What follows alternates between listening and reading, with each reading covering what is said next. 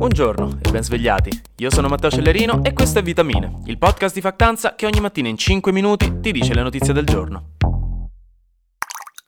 Oh, eccoci qui. Eccoci qui con l'inizio ufficiale di un processo che ci accompagnerà lungo tutto questo 2024, in cui sentiremo parlare di Donald Trump trampino trampuccio in continuazione, che ci piaccia o non ci piaccia, e a me piaccia. A me piaccia molto. Perché stanotte sono ufficialmente cominciate le primarie repubblicane per le elezioni presidenziali negli Stati Uniti. Le primarie sono le elezioni che avvengono prima delle presidenziali e servono a scegliere il candidato repubblicano e democratico che poi dovrà essere votato alle elezioni vere e proprie. Quindi ci sono delle primarie per i democratici, che iniziano il 3 febbraio in teoria, e delle primarie per i repubblicani, in cui ci sono stati prevalentemente quattro candidati del partito che hanno fatto nei mesi scorsi campagna elettorale per convincere la loro voter base quella dei repubblicani, a votarli. Queste primarie sono partite proprio stanotte e già c'è una notizia ragguardevole. I candidati repubblicani alle primarie sono stati fino ad ora Donald Trump, che praticamente non ha fatto campagna elettorale perché tutto lo screen time che gli hanno dato in tv con i processi legali e i dibattiti su quanto sia assurdo avere come presidente una persona con tutti i guai con la legge che a lui, insomma questo gli bastava e avanzava, però è anche il candidato dato come largamente favorito perché agli americani ci piacciono le storie di riscatto a quanto pare. Poi Ron DeSantis, ex governatore della Florida, Florida che all'inizio sembrava essere una possibile alternativa molto aggressiva a Donald Trump, ma poi durante la campagna elettorale ha fatto un bel po' di passi falsi, qualche scandalino qui e lì e adesso ha perso terreno. Nikki Haley, ex governatrice della Carolina del Sud, che con i problemini di Ron DeSantis è diventata la papabile numero due dopo Trump, e poi Vivek Ramaswamy, un imprenditore che ha avuto i suoi 15 minuti di celebrità durante i dibattiti, ma poi stanotte, dopo l'uscita dei primi risultati delle primarie, ha annunciato il ritiro dalla corsa. Troppo fiatone per lui. Quindi, come vi dicevo, queste primarie sono molto importanti, anche perché sono obbligatorie per i partiti, quindi sono un big deal, e tra l'altro, vi do questo dettaglio interessante, si dividono in due categorie. Ci sono le elezioni primarie classiche, come da noi, si va per tutto il giorno, i seggi sono aperti, si vota, nessuno ti scoccia, non devi interagire con nessuno che palesemente non ne hai voglia, voti e torni a casa. Dall'altra parte, per una decina di stati americani ci sono i caucus.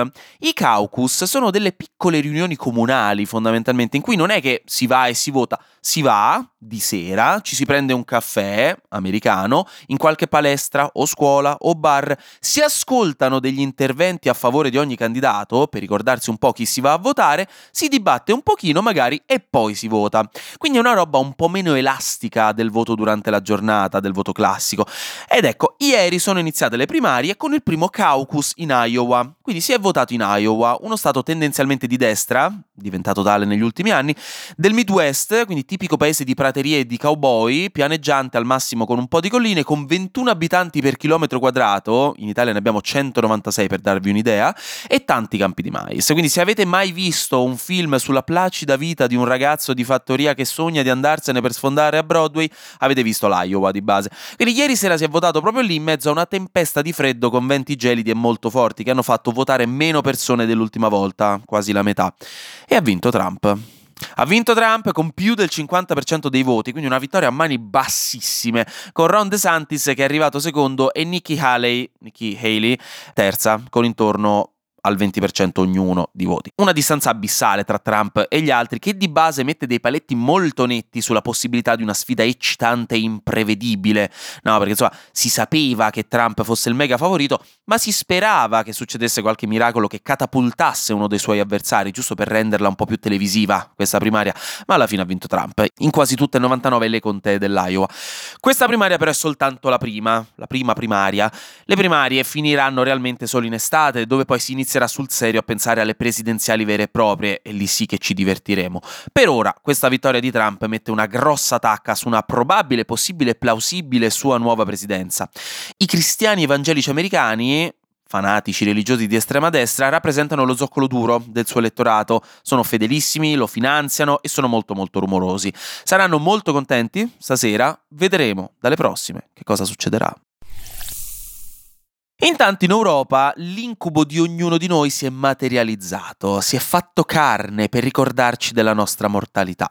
Questo in realtà dal 2004, però non posso perdere occasione per portare avanti la mia crociata contro le vespe, ma in questo caso non le vespe normali, quelle un po' più grandi delle api che comunque non perdono mai occasione per farmi paura, ma i calabroni. E anche in questo caso non i calabroni nostrani, ma quelli asiatici. Perché un gruppo di europarlamentari di Fratelli d'Italia ha mosso una richiesta forte alla Commissione europea per fare qualcosa di più duro e diretto contro la cosiddetta Vespa velutina, che è una razza di calabrone asiatico, originario del sud-est dell'Asia e arrivato in Europa dai container, piccola esternalità negativa della globalizzazione del nostro tempo, e si è trovato decisamente bene nel nostro clima.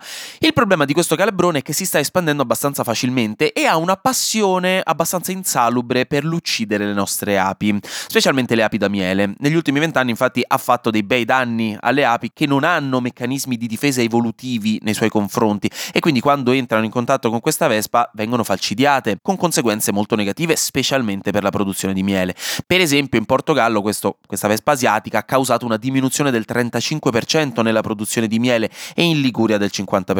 Di base non è troppo pericolosa per noi, perché la vespa asiatica più pericolosa per gli esseri umani è la vespa orientalis, un altro problema da risolvere, però a livello comunitario si stanno cercando delle soluzioni. Esiste un tipo di trappola, ci dicono dal Corriere, oggi senza pesticidi, che ha degli ingressi abbastanza larghi da lasciar sfuggire le api, ma che invece intrappolano le vespe, una specie di geox entomologica, ma non sembrano esserci abbastanza fondi per una sua diffusione capillare. I giornali stamattina inoltre ci forniscono anche due siti importanti in cui è possibile segnalare questi nidi di calabrone nel nostro territorio. Uno si chiama Stop Velutina, vi metto il link in caption nel caso vi interessasse, e quello a livello europeo si chiama Stop Vespa Asiatica. Fondamentalmente si spera in un'azione concreta da parte delle autorità europee per risolvere questo problema, visto che comunque è una specie invasiva che uccide fino a 30 api al giorno, questo ogni singolo esemplare, non esattamente il top. E infine due piccoli aggiornamenti di guerra. Il primo viene dall'Ucraina, dove ci dicono dal comando aeronautico che Kiev è riuscito ad abbattere due grossi e costosi aerei russi, non si sa bene come, che volavano sul Mar d'Azov, ma questa cosa rappresenta una piccola importante vittoria contro la supremazia aerea del Cremlino nella regione. Mentre dall'altra parte, nel Mar Rosso, e nelle zone limitrofe continuano gli scontri tra Stati Uniti e Houthi. Nello specifico gli Stati Uniti stanno attaccando le postazioni degli Houthi sulla terraferma, ma questo non è riuscito a fermare i bombardamenti alle navi. L'ultima notizia infatti è un attacco avvenuto con successo nei confronti di una nave da container americana chiamata Gibraltar Eagle. Aquila di Gibilterra, che sembra una piccola cosa, perché alla fine è una nave, però un attacco del genere mentre gli Stati Uniti stanno intervenendo in maniera diretta manda un messaggio importante nel contesto dell'operazione, cioè che non sarà così facile fermare gli attacchi e che quindi il rischio di un ulteriore rallentamento dei traffici commerciali e petroliferi nel Mar Rosso sembra essere sempre più imminente. Diciamo che in realtà un modo per fermare gli attacchi ci sarebbe e sarebbe logisticamente molto facile. Cioè Israele dovrebbe smettere di attaccare la striscia di Gaza perché questa è l'unica richiesta degli Houthi e l'unico motivo per cui stanno portando avanti le loro operazioni militari. Quindi, in teoria basterebbe poco, nella pratica la situazione è, con ogni probabilità, destinata a peggiorare.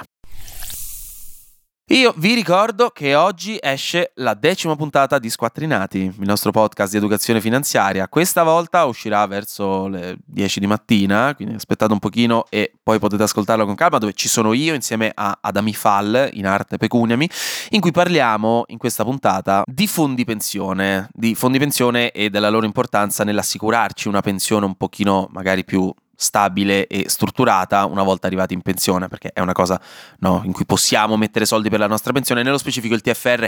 Ne parliamo e ne parliamo con Anna di Ciao Elsa, che è diciamo, stata la nostra consulente e la nostra ospite speciale per questa puntata. Quindi se vi interessa lo trovate squattrinati già tutte le altre nove puntate su Spotify e su tutte le altre piattaforme. Oggi esce la decima puntata, vi aspetto lì. E per il resto, anche oggi grazie per aver ascoltato. Vitamine, noi ci sentiamo domani, perché sarà successo di sicuro qualcosa di nuovo e io avrò ancora qualcos'altro da dirvi. Buona giornata e buon martedì.